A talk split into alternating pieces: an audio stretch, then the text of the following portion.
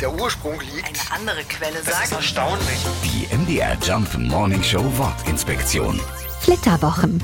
Für viele Brautpaare geht es nach der Hochzeit erstmal in den Urlaub, in die sogenannten Flitterwochen. Das Wort flittern kommt aus dem Mittelalter und bedeutet eigentlich so viel wie kichern, flattern oder auch liebkosen.